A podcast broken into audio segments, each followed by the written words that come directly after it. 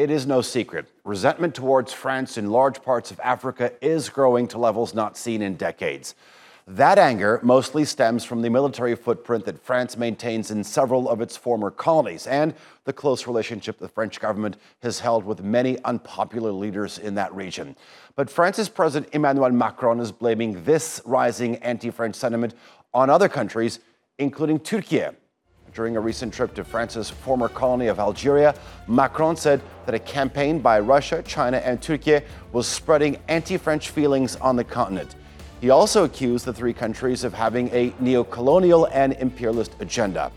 Turkey's foreign ministry, meanwhile, blasted Macron's remarks, saying the French leader needs to confront his own country's colonial past and to stop accusing others.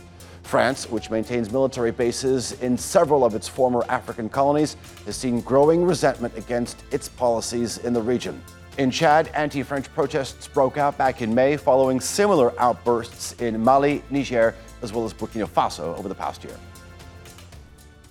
More on Macron's remarks from Istanbul. We're joined by Anas Al Gomati. He is the director of the Sadeq Institute, which is Libya's first independent public policy think tank. And we also have on the show David Otto. He's the director at the Geneva Center for Africa Security and Strategic Studies. He joins us from London. Gentlemen, welcome to both of you. David, I want to begin with you. When you look at the region, uh, I'm wondering if you think that the sentiment, uh, uh, the tide of the sentiment has turned on France, or has the resentment always been there and it's just sort of boiling to the surface?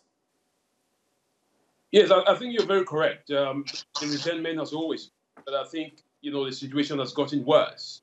Um, you know the repetition of France uh, in the continent, you know, it's been terrible. Um, so many other countries are now cons- considering alternative um, partnership, you know, um, especially uh, with the savage nature that uh, some, for example, countries like Algeria describe uh, the post-colonial, uh, or I mean, during the, during the independence of Algeria in 1962. I mean, there was a lot of brutality which uh, uh, the Algerian government tried to raise, and you know that caused you know some tension between the, the, French government and the Algerian government. But generally, um, the situation, you know, for France, it's it's really bad. Uh, but of course, France has to make uh, some level of uh, amends, you know, especially with the current, you know, war between Russia and Ukraine, where there is an issue of of energy. of course, countries like Algeria, one of the largest producers of gas, are quite key, and other African countries as well mm-hmm. are quite key in this sense. So um, I think France is um, is trying to win some hearts and minds, but I don't know how far it's going to go. Let's talk about uh, some of those other countries. Uh, the French president, uh, Anas Emmanuel Macron, has visited, has been quite busy in terms of a diplomatic tour in the region. He has visited three former French colonies. What, uh, according to you, is, is, the motive here? I mean, yes, he's calling for an increased uh, process of decolonization, but could this also be sort of interpreted as um, a disguise in terms of exercising more uh, influence on the continent? I certainly think it is about the pretext being, you know, trying to reconcile the, you know, the, the past with the present and the future. Those are narratives that we've heard before, in addition to this latest narrative that we heard in Guinea-Bissau around uh, countering violent extremism and countering terrorism. Um, but essentially, it's about France trying to, you know, consolidate uh, its geostrategic position in the Sahel uh, it's lost out to Russia in a battle for influence uh, in the Central African Republic and Mali, particularly in Mali, where they uh, where they re- essentially replaced French uh, special forces with the Russia's Wagner Group. So it's certainly that because I think Africa as a continent now is being transformed into a theater for influence. I mean, you have one flank of NATO in the east, which is Ukraine. You have a southern flank, which is now Libya, North Africa, um, and further south into the Sahel, you have a battle for influence between the US, France, and Russia. And France is trying to ensure that it, it, it uses its past as a almost like a strategic advantage, but it's kind of falling prey to the fact that no one else accepts its past or its narrative or history of the past, those romantic ideals of the past, but France itself. I mean, it's certainly not the case uh, in Algeria, where in Oran, where, where Macron is, where your images actually are right now.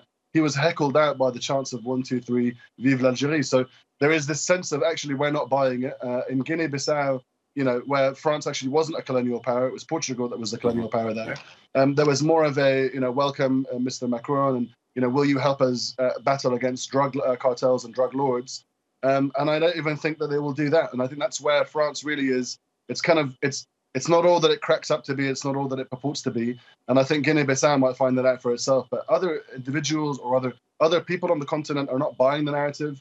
France is really struggling with this because at the end of the day, it knows that those moments will last for a, for a few seconds in Oran, but it's going to be held to account by their own people. And I think Macron, in his earliest days of his presidency, when he mentioned that you know that that, uh, that colonialism was a tragedy and that it was a crime against humanity, he was held severely to account by the far right in, in France, a far right that is that is moving towards a majority now in France after the, the last polls. So I think that's what matters. It's not. Re- it doesn't really matter what French or, or what yeah. Africans think of France on the continent. Okay. What matters to France or Macron is what the French people think about what he's doing on the continent. Uh, and that's going to be a big plug for him to. It's going to be a big hole for him to plug. Okay, gentlemen, let's let's get to the comments uh, that the French President Emmanuel Macron made uh, in Algeria. Let's take a listen to that, and we'll pick up from there. Many networks operating under the table, pushed by Turkey, Russia, and China, are against France. They have an influential neo-colonial, imperialist agenda, and their common enemy is France, as we all know. I mean, David, I mean, uh, I do have to say, it's, it's, it's, a bit interesting to hear comments from uh, the French president along the lines of networks being created uh, that are pursuing neo colonialist and imperialistic agendas. Uh, I think it's very um, uh, strange, um, you know, but also bizarre, um, you know, to use the French word, you know, to hear uh, the, the, French president talking about, um, you know, new um, uh, influences in, in, Africa. I mean, this is a clear indicator that, you know, uh, France it's been outplayed. Um, uh, you know, as my co-panelist said, you know, I think France has lost a huge amount of influence, and he finds himself like a rabbit on the traffic light. You know, um, and at this point in time, I think there's some level of desperation, uh, if I may put it. I mean, France is really concerned um, that it is using, losing out, but it is also losing out hugely, um, you know, from from partners who are coming up with with much more uh, credible or better options. You know, I mean, the, the, the colonial past of France, you know, still, um, you know, drags France back. You know, especially uh, with an Africa that has now advanced you know, um, away from you know the time when France used to have you know some kind of uh, the full control of the wheel. Um, mm. so I think it's it's a desperation uh, that you see um, the French president expressing. Uh, the West, you know, relies on him uh, to go to his former colonies and try and repair things. Uh, again, it comes down to the point of um, um, you know the, you know the Russians are are being um, you know are, you know targeted in in in, in the east, you know, and France is trying to uh, it's also losing uh, its former colonies to Russia, China, and the rest. So it's a fair game for geopolitics. Okay. I mean, uh, Turkey was one of the countries that he specifically uh, called out. Uh, and here's the reply to the French president's uh, comments from uh, the Turkish foreign ministry. They said, if France supposes that there are reactions against it in the African continent, it should search for the source of these reactions in its colonial past and its efforts to still pursue this with different methods and must try to repair it. The statement went on to say instead of confronting and solving the problems related to their own past, this is not only to deny a sociological phenomenon in history, but also reflects the distorted mentality of some politicians. Anas, I mean, is this a fair response? And talk to us about some of the, the differences in the diplomacy uh, that France is pursuing in the continent compared to uh, other countries like Turkey. Well, let's just for a moment, in fact, just talk about the military role. I mean, the idea of networks that are against uh, France. I mean, it's quite interesting. But France actually opened the door for Russian influence in Libya. Russian special forces that were, sorry, it's French special forces that were operating in Libya in April 4th, 2019, uh, during the uh, operation to overthrow the, the UN backed government in Tripoli. And they opened the door and cooperated with Russia's uh, Wagner group, the mercenary corps that were there. It was only until Turkey came uh, at the final hour uh, in, in the end of uh, 2019, early 2020, to push out uh, Russian uh, military forces, that actually, you know, the, the situation was was brought to a heel, and that diplomacy could take could take a stride. But in fact, it's an irony here that France is talking about Russia as an enemy, perhaps in Mali where they've lost out uh, to the to the junta there. But in, in Libya, it was actually France that opened the door and cooperated with Russia. So it's it's an irony. Turkey's role was was was commended by by the US and by NATO, for having defended the southern flank of NATO um, in 2019 and 2020. So I find it, it bizarre. I think uh, Turkey's role diplomatically today, I think it's still a nascent role. I think it's still finding its feet. Uh, its its real power has been its aerial power and ensuring that you know situations were brought to a heel and that they could provide for a ceasefire and a ceasefire Okay. could move towards the diplomatic work of the UN. But I find it I find it bizarre, as, as your as Okay. my co-panelist mentioned, I find it bizarre that, Tur- that that France would essentially you know the pot calling the kettle black. Anas, you mentioned uh, the role of the military. Let's look at this uh, from a different perspective, that of the lens through the security situation in the Sahel. Uh, there have been a wave of military coups across uh, former French colonies uh, in West Africa. Some of them have been attempts, but most of them are successful. I mean, if you look at, you'll see a total of uh, a half, half, a dozen, half a dozen countries. In fact, some of these countries have experienced multiple instances over a period of a year, starting from uh, March of 2021 in Niger to the most recent one in Guinea Bissau in February of 2022. Uh, David, talk to us about um, uh, the, the role that perhaps uh, France has played in, in, in the governance crisis here.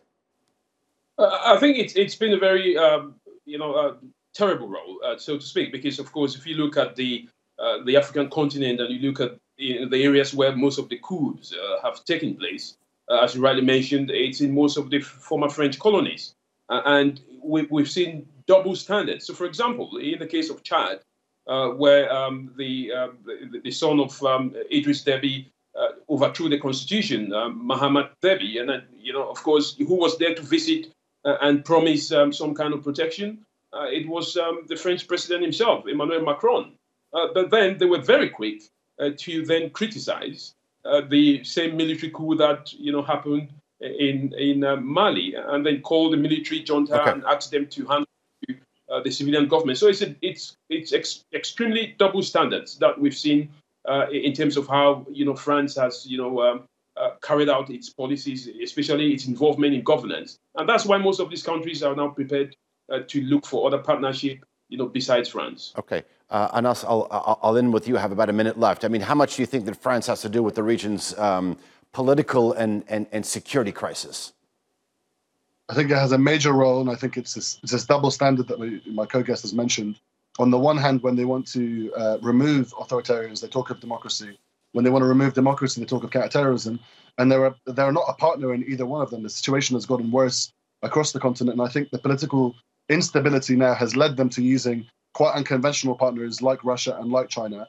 I think less French influence in the region could be better if it was a more multilateral approach, uh, a more NATO-led approach or EU-led approach there might be something there, but I think it's the African Union's future, and I think the African Union may have to start looking for solutions itself. That's that's really where I see the the future going. But France, you can't reconcile, you know, the past with the present, there's absolutely no role for it in the future. I think. Fair enough. All right.